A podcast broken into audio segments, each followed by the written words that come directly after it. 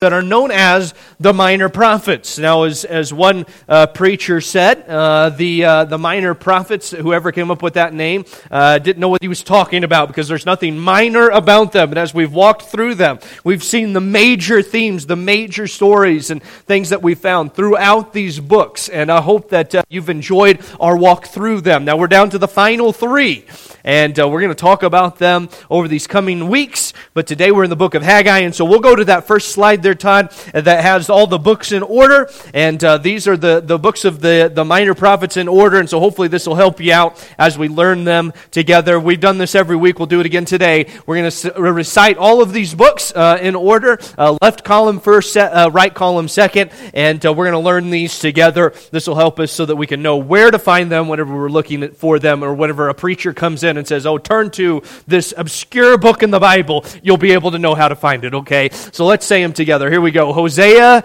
Joel, Amos, Obadiah, Jonah, Micah, Nahum, Habakkuk, Zephaniah, Haggai, Zechariah, and Malachi. All right, good job. 12 books that encompass about 400 years of history written by multiple men, at least 12 different men, and uh, we've been able to look at them most of these that we've looked at have dealt primarily with judgment upon different nations. We've dealt with the judgment of Israel, and then we talked about the divided kingdom, the, the northern kingdom, the southern kingdom. We had a couple of books that dealt with uh, judgment on different nations. Jonah dealing with the judgment of Nineveh, and, and, uh, and then we talked about the, jo- the judgment uh, of, of, of, uh, uh, of, of um, uh, where am I trying to say? Edom, there we go, of, of Edom that we talked about, the Edomites just a couple weeks ago. So we've been working through all these these different nations. And today we come to the book of Haggai. Now, to set the stage for what we're dealing with here, uh, the, the last three books are, are known as the post exilic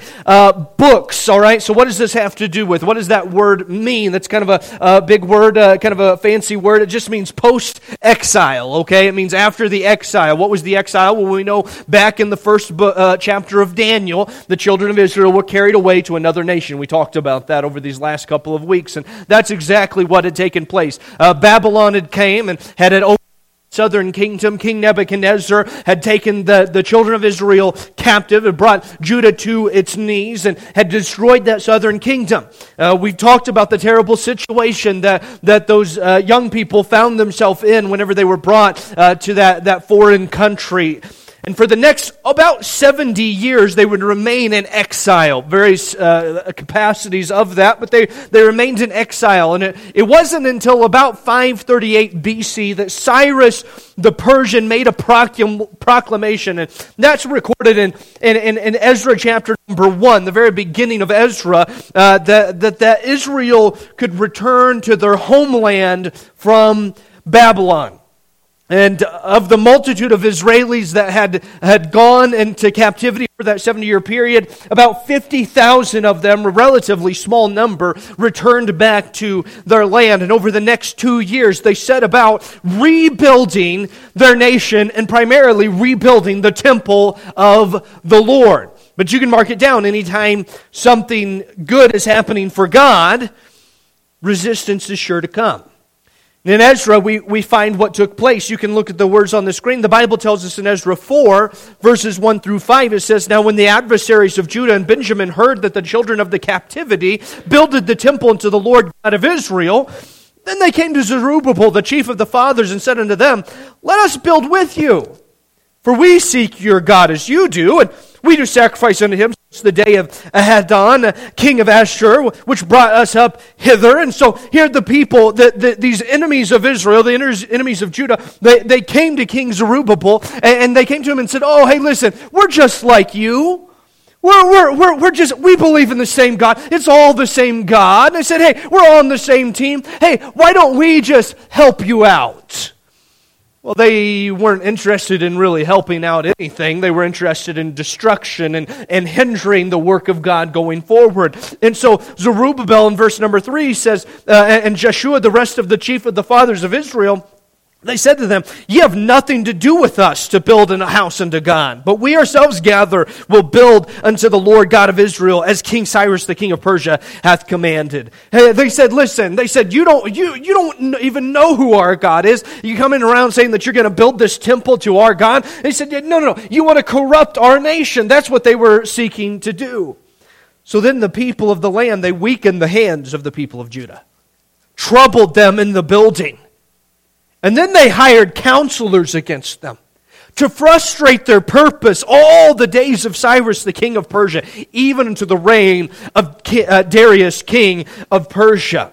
See, the enemies of God, that we, if you go into to, to Ezra chapter number four, you find that they begin to write letters to the, to the kings of Persia, first to Ahasuerus and, and then to Artaxerxes. They begin to write these letters to them, and, and they were, as opponents of Israel, they were writing out these letters against the children of Israel. And finally, finally, Artaxerxes wrote out a decree that any building of the temple was to be stopped. And in Ezra chapter number 4, verse number 24, it says, Then, the, then ceased the work of the house of God, which is at Jerusalem. So it ceased in the second year of the reign of Darius, king of Persia. So here the children of Israel, they're trying to build back up the temple of God, trying to build back up, do this work of God uh, for the Lord and, and reestablish their nation and all these different things. And the enemies came in and, and they began oppressing them and they began resisting them. And in fact, the leaders of, of the country, of the world there, began to, to, to resist them to the point to, that, that they came to that point where they said, okay, and they ceased from doing the work of God. They stopped building the temple. And 16 years after that decree took place is when we find our way to the book of Haggai that we're looking at this morning. There's two chapters. It's a short book. It was written over a period of about three and a half months, a rather relatively short period of time. In this book, there are four messages that Haggai preached. The, the first message was composed in the first chapter uh, of, Haggai, and then the final three messages were preached in the second chapter. The first one was on the first day of the sixth month, uh, then one on the 20th day of the seventh month, and the last two were on the 24th day of the ninth month at various points during that day. He, he and a contemporary, Zechariah, they preached these messages to Israel. And unlike most of the minor prophets that we've been through, Haggai's message was not a message of judgment. His was a challenge to the people to finish the building of the temple, to get back to work. Now, as we get into this, it's important for us to set the groundwork and really understand what the Old Testament temple was about. Uh, you, you remember the, the Old Testament. The, the temple was the place where people would come and would offer sacrifices to God. It was the place where people would, would deal with their sin. It was the place where people would commune with God, where they would have a relationship with God. That, that's, that's what it was, and that's why it was so important. So, for there not to be a temple, was for the people not to have that access to deal with their sin, to deal with the relationship and have a relationship with God. It was more than just a structure. It, it, was more than just a building. No, it was a place where the people could glorify the Lord and have a relationship with Him. But the temple was in ruin. So the people weren't enjoying that presence of God. They, they had a number of excuses why they weren't building the temple, a number of reasons why they had ceased from doing this work. You know, the truth is today, things are a little bit different than what they were back then. We don't have a temple like they, they had back in the Old Testament. We don't have a building where we go and we offer sacrifices and things like that. Uh, we understand that. We, we've talked about this before. Uh, and, and, the Bible tells us that whenever you become a follower of Christ, whenever you trust Jesus Christ as your Savior, that you become a royal priesthood. Now, that's so important. Listen, friend, if you've never trusted Christ as your Savior, if you don't understand what that means, the Bible tells us that all have sinned, that they've come short of the glory of God. They've come short of perfection Now, every one of us, if I asked you, hey, where do you want to spend eternity? Do you want to spend eternity in a lake of fire or in heaven? Everybody in this room would say, well, of course we want to spend eternity in heaven. But here's the problem there's a lot of people that want to spend eternity in heaven that are on their way to a lake of fire. See, the Bible tells us that all of sin comes short of the glory of God, and the wage of that sin is death or separation from God. Friend, if you've never trusted Jesus Christ as your Savior, then because you are a sinner, you are destined to spend eternity in a lake of fire. That's not good news. But God commendeth his love toward us in that while we were yet sinners, Christ died for us. That's what the Bible tells us.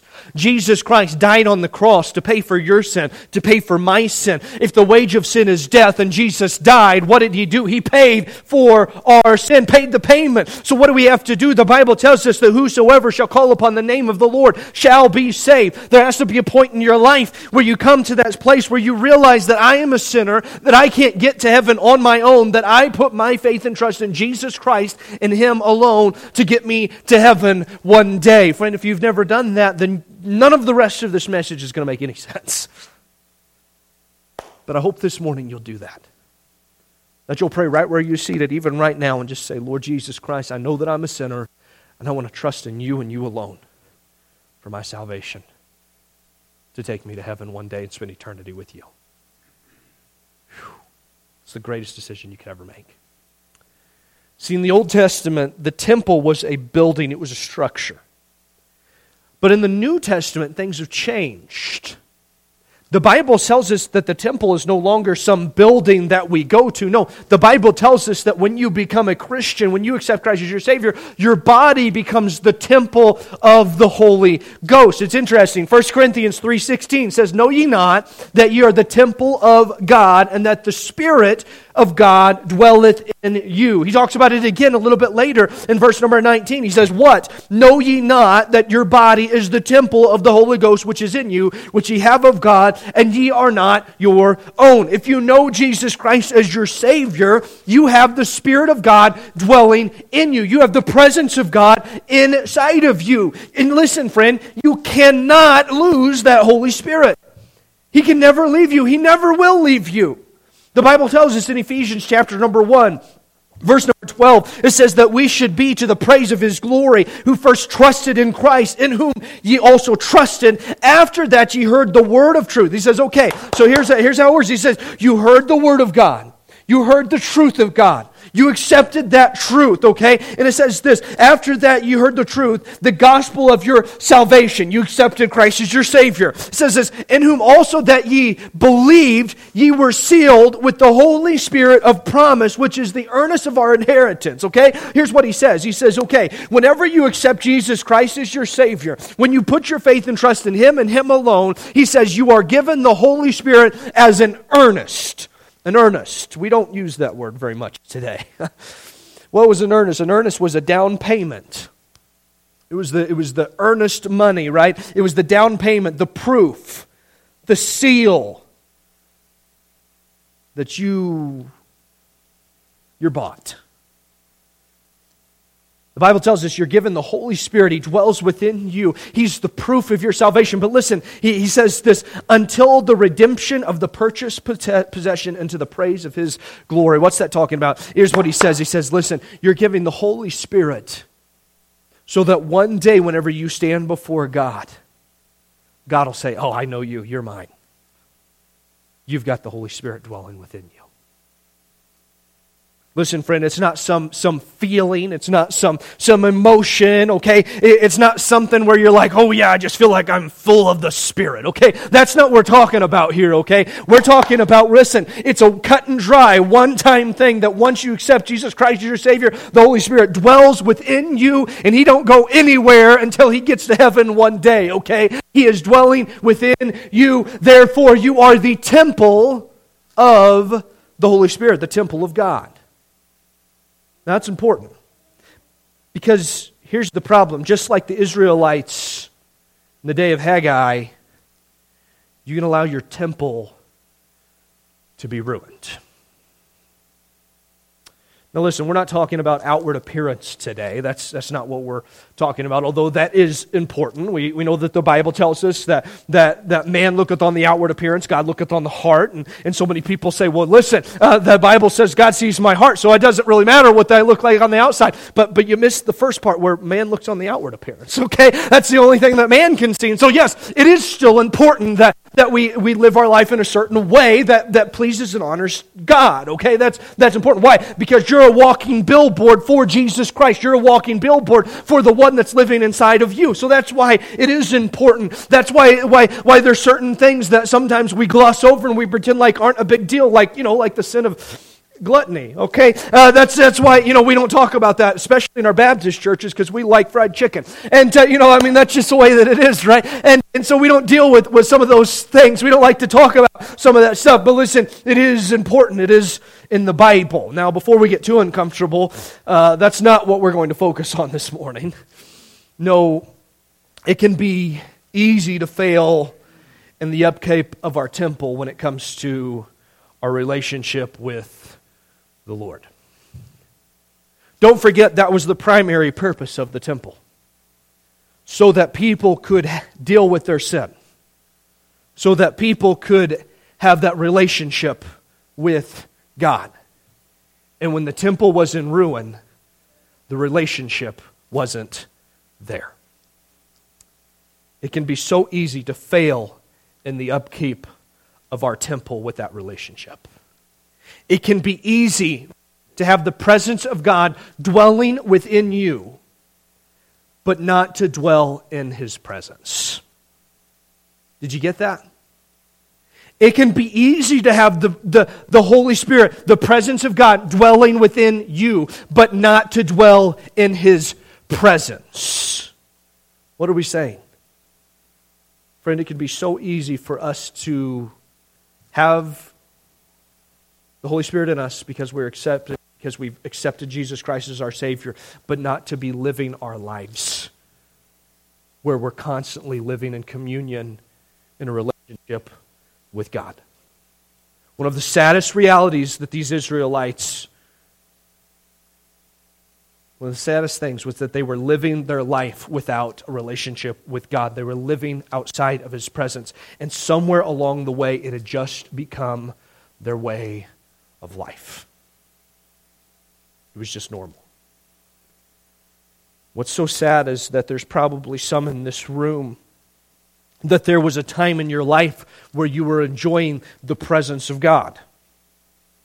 Where you had a close walk with God, where you had a close relationship with the Lord, where you had that personal, sweet time of fellowship, but somewhere along the way, the temple, your spirit, God, it, it, listen, it became ruined and now you go day after day after day after day, and your spiritual life is broken down, and it isn't what it ought to be, and you don't have the relationship with God. And it's so sad it is that for most Christians, many Christians, it just becomes a way of life. Just normal. Day after day after day after day, with no recognitions of the presence of God. You come to that place where you say, Man, I, I remember back whenever I was a teenager and I was at camp, or, or maybe I was, I, was at a service here at Whitehall Baptist Church, or, or I can remember back I was at a service at, at this church, and, and man, I can just remember that the Holy Spirit, man, it was just so convicting in my heart. It, was, it wasn't an audible voice, but it was pretty close to, where it was just so clear. God was speaking to me. Man, that was a long time ago. It's been a long time since I've heard the voice of God in my heart. And maybe, just maybe, it's because the temple's been left in ruin. There's some things that are out of order. For a few moments this morning, we can see from the example of those in Haggai's day that there are a number of things that stole away from the relationship that they should have been enjoying with Christ. And my prayer this morning is that we will learn from them we will purpose to rebuild, rebuild that relationship with God in our own lives. See, the first thing that we see is that they were busy with other things. They were busy with other things. Look at verse number one. The Bible says, In the second year of Darius the king, in the sixth month, in the first day of the month, came the, the, the word of the Lord by Haggai the prophet and Zerubbabel, the son of Shealtiel, governor of Judah, and Jeshua the son of Josedech, and the high priest, saying, Thus speaketh the Lord of hosts, saying, This people say, The time's not come, the time that the Lord house should be built. You see, the people had a familiar excuse for their lack of involvement in the work of God, for their lack of, of rebuilding that temple that would uh, enable them to have that relationship with God. You know what their excuse was? We just don't have time. It's just not the right time. I got a lot going on. I'm busy, you know, I got, I got things going on, and, and it's just not the right time to, to do this. They were busy, too busy with other things that needed to get done in their life. God calls them out on their busyness in verse number four. Look at what he says, okay? Listen, this is what God says, not me, okay? So, so if conviction sets in, I just want you to know, okay? Verse, it did for me. Verse number four God says to them, Is it time for you, O ye that dwell in the cieled houses, in this house lie in waste? He, he says, Listen, he says, okay, here's what's happening. Here's what was taking place. The children of Israel didn't have time to rebuild the temple. They didn't have time to rebuild the temple that represented their relationship with God. But you know what they did have time for? For home and that's, that's what it says. That's a, the styled houses. They were, they were tiling their houses. They were too busy on their honeydew list, all right? That's what was taking. They were too busy working on their property to deal with dealing with the things of God. They were busy with their lives. Verse number four uses a word that's familiar we find throughout the scripture. I think it's important. I think it, it lies at the heart of this. It says this It is time for you, or is it time for you, O ye, to dwell in your styled houses? I mean, d- does God really think it's bad for you to upkeep your house? Does God really think it's bad you got a, a, a, leak in your roof? Does God, is God like, you know, you should just leave the leaky roof so that you can go and take it? That's not what God is saying there, okay? That God's not saying that we shouldn't take care of the properties and, and, and, and the, the things that God has given to us, that we shouldn't uh, take care of the maintenance on our vehicles and take care of the things that we have to do on our property. That's not what he's saying here. Here's what the problem was the dwell means that that was just kind of where they remained, where they spent all their time. It was the thing that, that really consumed their lives. See, that, that word dwell, let, let's, let's, let's understand it a little bit better, okay? That word dwell is, is used in other portions of the scripture, okay? Like, for example, in 1 Peter chapter number 3, okay? I want to try to help some marriages here this morning, okay? In 1 Peter chapter number 3, verse number 7, it says this Likewise, ye husbands, dwell with them, speaking of your wife, according to knowledge, okay? So, so what is that saying there, okay? This is what it's saying. It says, Husbands, you're supposed to spend time with your wives, okay? Now, listen. I know I'm stepping on some toes here this morning because there's some guys that are like, listen, Kyle, I'm, I'm about, as soon as you're done with this, I'm heading to the mountains and I'm going to be gone, okay, for like the next three months, okay? I mean, that's the way, that's the way we live in Montana. And, uh, you know, that's, that's the way it is. And some of the women in this room are saying, amen, preacher, preacher, you know, and, and it's, it's, that's, that's the way that it, that it is, right? Uh, the word dwell there, it means to live with them, to remain with them, to spend time there, to be committed to it or to them. I mean, we, we understand it when it comes to, to marriage relationship. I mean, like if you're going to be married with someone, then you probably should, you know, be with them, dwell with them, right? You know, I mean, I just in our minds we're just like, well, yeah, Kyle, that that that makes sense. I mean, like that says, yeah, duh. You know, you're not telling us anything new here this morning. Okay, well, let's find another place where that word's used. In Colossians chapter number 3, verse number 16, listen to this. Let the word of Christ dwell in you richly with all in all wisdom, teaching and admonishing one another in psalms, hymns, spiritual songs, singing with grace in your hearts to the Lord. Now, this is interesting. We understand whenever it says that we're supposed to dwell with our spouse, that that means we're supposed to spend time. We're supposed to uh, invest energy there. We're supposed to, uh, you know, uh, be emotionally involved, attached. We understand that when we think of dwelling with our spouse. But do you see what the Bible says? It says we're supposed to let the Word of God dwell in us. What does that mean? It means that the Word of God is supposed to have time in our lives that we're supposed to give thought to it. That it's not just to be something that we just kind of pass in and out of, or, or, you know, as one preacher said it recently, I heard, and I thought this was good. We don't just come on Sunday morning to get our fix, all right? That's not the way that it's supposed to be, okay? No, no, it's supposed to be more than that. You know, the Bible talks about it in Psalm chapter number one. He says this in Psalm 1, verse number 1 Blessed is the man that walketh not in the counsel of the ungodly, nor standeth in the way of uh, sinners, nor sitteth in the seat of the scornful. But listen, but his delight is in the law of the Lord, and in his law doth he meditate day and night. Day and night. Do you know in the book of Deuteronomy that the, the parents were commanded to teach their children the law of the Lord? When they rose up, when they lied down, when they walked about, they said, hey, listen, you're supposed to bind it upon your on your front, the front frontlets of your eyes. He said, listen, you're supposed to put it, you're supposed to put it everywhere. You're supposed to be teaching your children the Word of God constantly throughout the day. No matter, I mean, when you're, he says that when you're lying down, when you're rising up, when you're walking around. Listen, that pretty much encompasses most of the day, okay? I mean, like, there's a few times where you sit, okay, that he didn't, you know, not included there, all right? But uh, no, I think, I think the idea here is all the time. All the time. God's word is supposed to be what? Dwelling in you.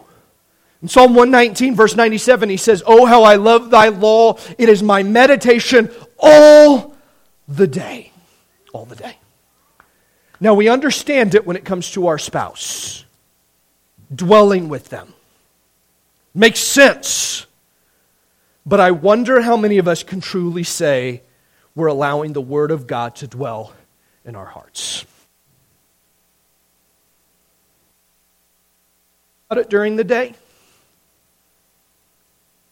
Do the messages that we preach on Sunday, I just wonder, do they make it further than the back door of the church. I just wonder. I, am just curious about it. I mean, I was so encouraged on Wednesday night. Uh, we, were, we were talking on Wednesday night, and Tara said, Your message this Sunday, I was thinking about it during the week, and I was like, Whoa! One got through. All right. Whoa, yeah. That's awesome, you know. Listen, does God's word dwell with you? Do you think about it? For so many first century believers, our Christian life is built on spare time and we wonder why our relationship with God suffers. You can mark it down. If you try to build and maintain your relationship with your spouse on spare time, it's going to suffer. Why do we think our relationship with God is any different? Oh, I got five minutes. Five minutes. Okay, I'll just spend five minutes with, okay, okay, where, what's it good? Okay, yep, okay, right here. I mean, last week we went through Obadiah, one chapter, and you're like, Obadiah, that's the place to go. Okay, there you go. And you read through it, 20, 21 verse, whatever, and then uh, boom, close the Okay, whoo, had my time with God today. Whoo, all right, check that box, I'm done. Try that with your, your spouse. you wake up in the morning and you're like, hey, so good to see you. What's your plans for the day? Good. All right, I'll see you tomorrow. You know? Don't do that too many days in a row. I don't know what your marriage is like, but that wouldn't work for mine. no, I have to dwell with my spouse. Friend, is the Word of God dwelling with you? Or is it just spare time? The 21st century Christian doesn't have time for God because we're busy with all the other things that we do have time for.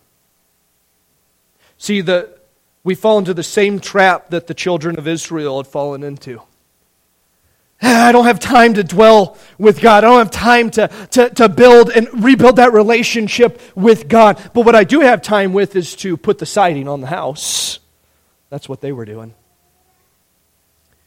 I don't have time to, to spend time with God. But what I do have time for is to go spend some time in the mountains. I don't have time to spend time with God. But what I do have time for is time with ball games. I don't have time with God, time to spend time with Him and rebuild that relationship, but I do have time with fill in the blank. And sadly, in our American Christianity, we have so amused ourselves to the point that we have time for everything else. We have time for our TV shows. We have time for our Netflix. We have time for our Amazon Prime. We have time for our Hulu. We have time for all the streaming services and the local news station and Fox News and, and maybe someone in CNN. I don't know. But you know, you got, you got time for all these different things. But we don't have time for God. And we don't know why our relationship with Him struggles. Maybe we should think about dwelling with Him and allowing His Word to dwell in us. See, they, the children of Israel, they were just busy with other things. Someone told me recently, I thought this was good. They said, I, they asked me, they said, how, how, how have you been? How's life? And I said, it's busy. He said, just so you know, that the acrostic for busy is being under Satan's yoke. I said, thanks a lot. You know, sometimes we busy ourselves to death at the expense of a relationship with God. You know, if you want to rebuild that relationship with the Lord, you're going to have to choose to put some good things maybe aside to dwell with Him. They were busy with other things, and you know what they found out? They found out that those things were empty those things were empty. Look at verses 5 and through 7 in our Bibles. Now, for thus saith the Lord of hosts, he says this two words, this, this phrase. This is so important. Consider your ways. You have sown much, bring in little. Ye eat, but ye have not enough. Ye drink, but you're not filled with drink. Ye clothe you, but there is none warm. And he that earneth wages earneth wages to put him into a bag with holes. How many of you have experienced that? You're like, where did the money go? It's gone. That's what they were going through. Verse number seven Thus saith the Lord of hosts, consider your ways. Consider your ways.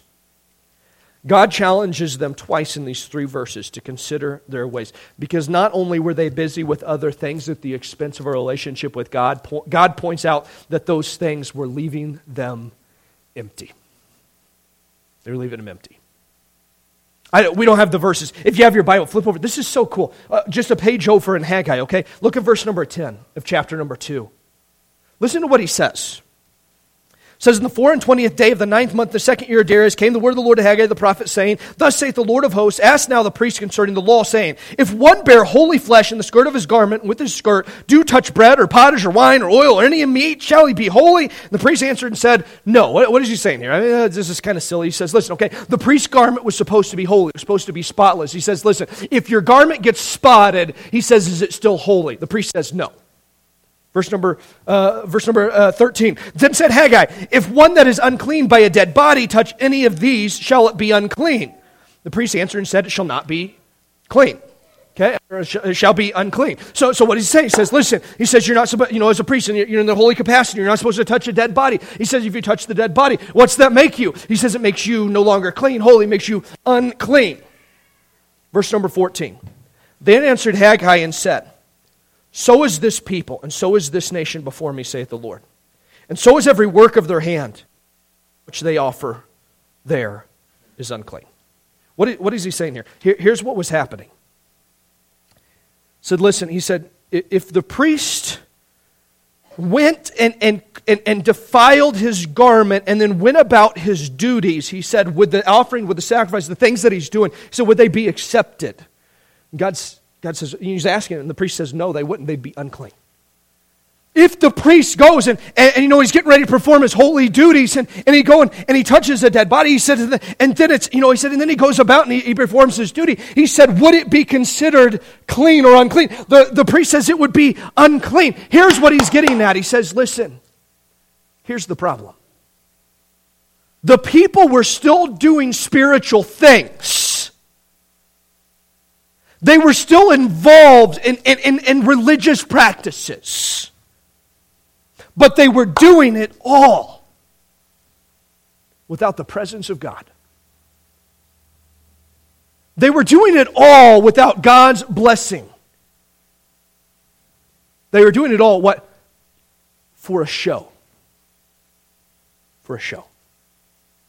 And God says, I'm not interested in that. You know what's sad? There's a lot of Christians that do the show but they don't have a relationship.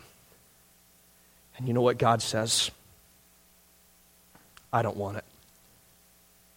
You can keep it. How many times in your life do you go and you do the show without the relationship? How many times in my life do I do the show without the relationship? And God says, I'm not interested in that. You see, the children of Israel, they were busy doing things. But all the things, while they weren't maybe bad things, they were good things. God said they weren't the best thing, the one thing that really mattered. And He said, Listen, it's empty. It's empty. In verse 9 through 11, he says, he, he looks there in chapter number 1. He, he says in verse number 9, You looked for much, and lo, it came to little, and when you brought it home, I did blow it he said, blow upon it. Why, saith the Lord hosts? Because mine house that is waste, and you run every man into your own house. Therefore, heaven over you is state from dew, the earth state from fruit. I, I called for a drought upon the land, upon the mountains, upon the corn, upon the new wine, upon the oil, upon that which the ground bringeth forth, upon men, upon cattle, upon all the labor of the hands. What did he say? He said, Listen, because you're not doing the thing that matters, have building that temple, building that back up so you can have a relationship with me. He said, Everything that you're doing is coming to naught. He said, It's like you're putting money in bags with holes. It's empty. It's empty. You know, Peter knew a thing or two about this. Peter, Peter had experienced this for himself at the end of the Gospel of John. Jesus had risen from the dead, was ready to get back to work with his disciples, but Peter was broken from all that had happened. You'll remember. There he is on that nice three times. I don't know him. I don't know him. I don't know Jesus. Now Jesus comes back says, All right, guys, let's get back to work. And Peter says, You know what? I'm done. He was so broken that he had determined to quit. The Christian life was hard, and it would just be easier, he thought, to go make money on his own. So he went back to where he knew he could succeed, where he had succeeded in the past. The one thing that he did, had done that he knew before he met Christ, he had found success in. He went back to fishing. Chapter number 21 of John, verse number 3, Simon Peter saith unto them, I go a fishing. And they say unto him, We also go with, me, with thee. So they went forth. They'd entered into a ship immediately, and guess what? That night, they caught nothing. Can you imagine? I mean, this guy is so low. He's like, I've already failed Jesus. I'm, my life is pointless. It's worthless. I can't even do anything for him. I'm just going to go back to the one thing that I know that I can do. he catches nothing. How discouraging. But I wonder, what, what if the story was a little bit different? What if Peter had put the net in and he pulled up and there were a couple of fish in there?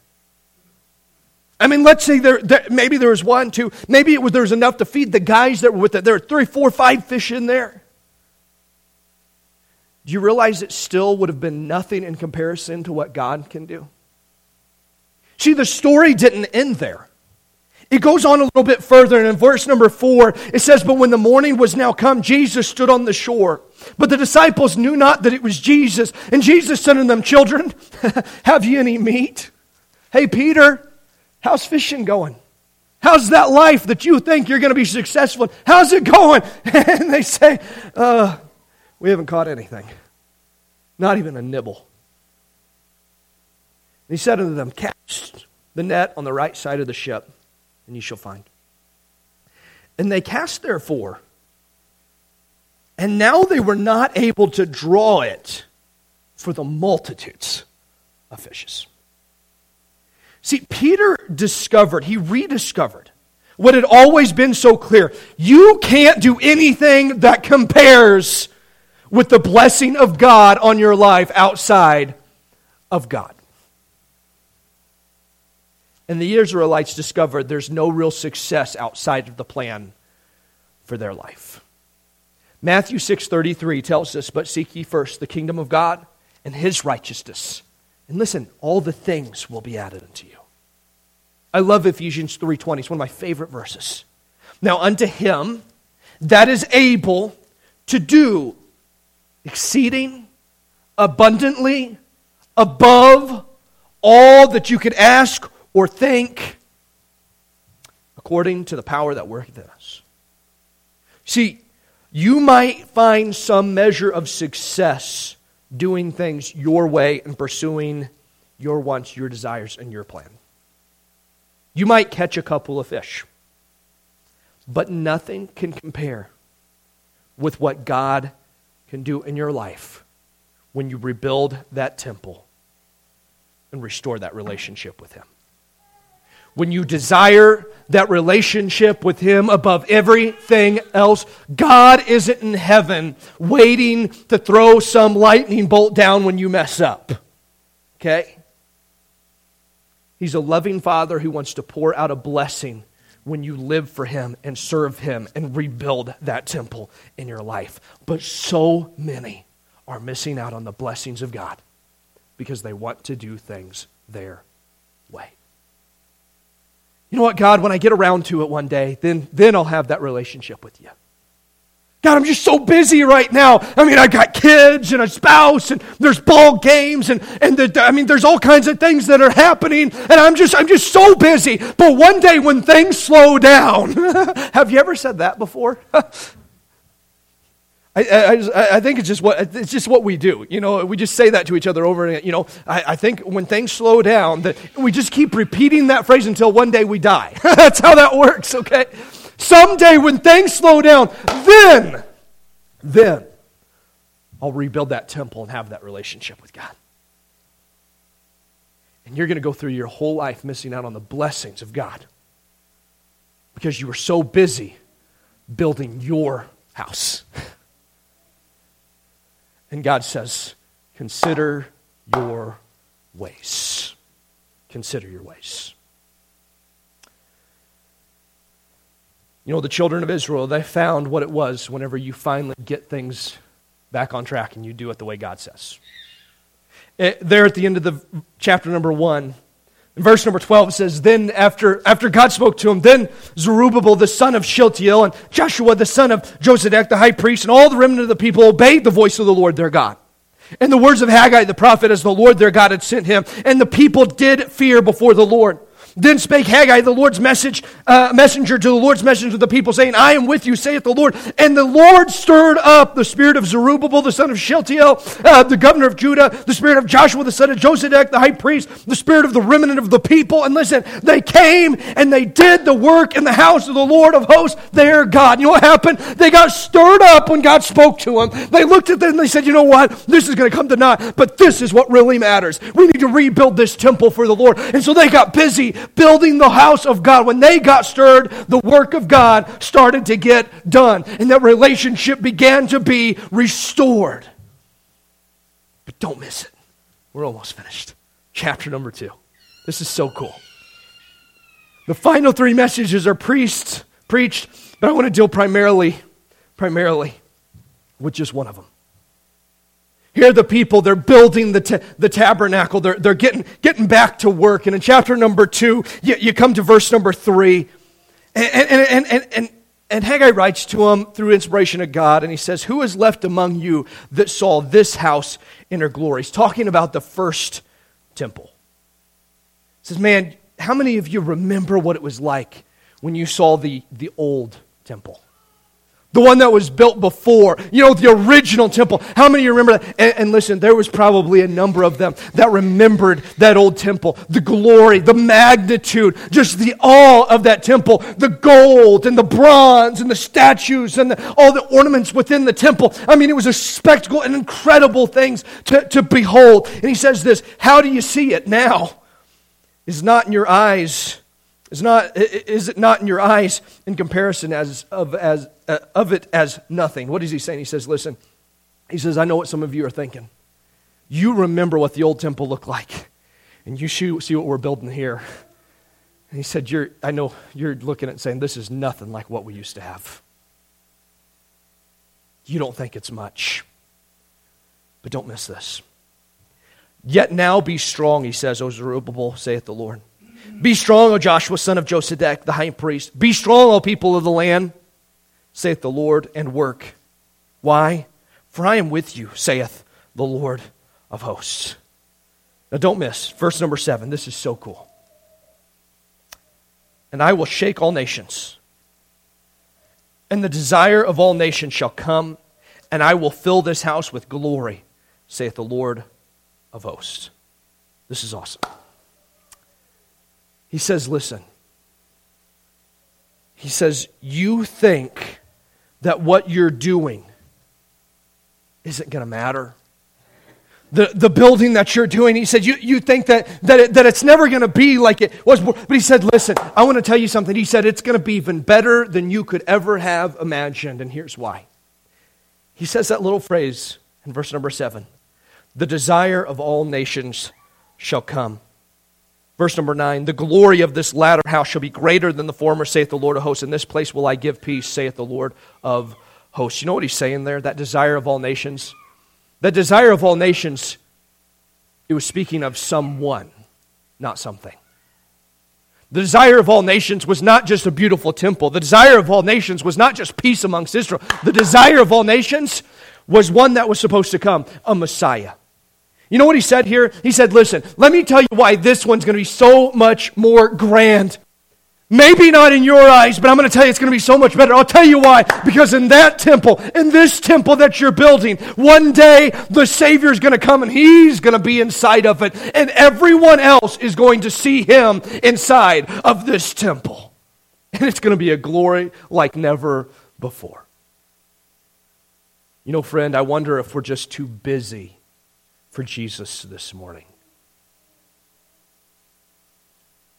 Too busy to allow Him, listen, to be seen in your temple, seen in your life. If you're sitting here this morning, you're thinking maybe someday you're missing the point. You're missing out. God wants you to rebuild your temple that's been left in disrepair. He wants you to rebuild that relationship with Him. He wants you to experience His blessings upon your life. He wants you to let Jesus show out of your life. And if you'll allow Him to, it will be the greatest thing that you could ever imagine. Every week we finished up with this. the word Haggai, the name, has a meaning. Haggai's name, kind of kind of different. Means the festal one. The festal one.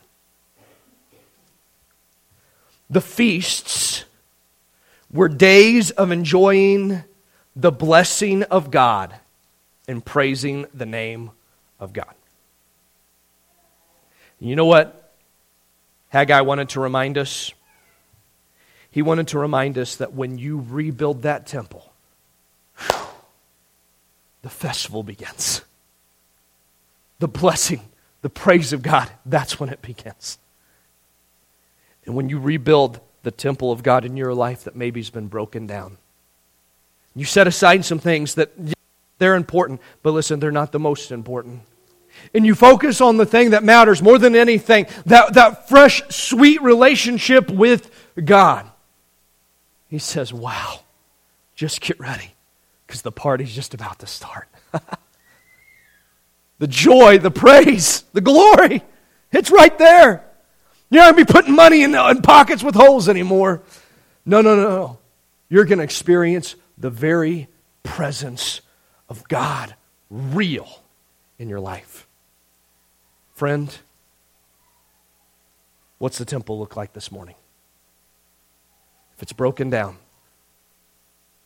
let's allow the Lord to repair it.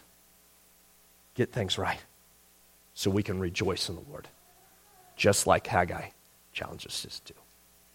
Let's pray together. Father, thank you for this time that you've allowed us to be able to open your word, to look at this book of the Bible that gets hidden in here yet, Lord, is so powerful. And I pray, God, for some this morning that this would be the message from the Word of God that would stir us to look at our lives and determine that we're not just going to settle for the status quo, not just going to settle for things just, just being the way that they are, but no, God, we want that fresh, sweet relationship with you. And I pray there be some in this room that would get that this morning. Friend, if you've never trusted Jesus Christ as your Savior, today's the day. Don't put it off. And if you know Jesus Christ as your Savior, why don't you make sure your relationship with Him is that sweet, close relationship that He desires to have with you this morning?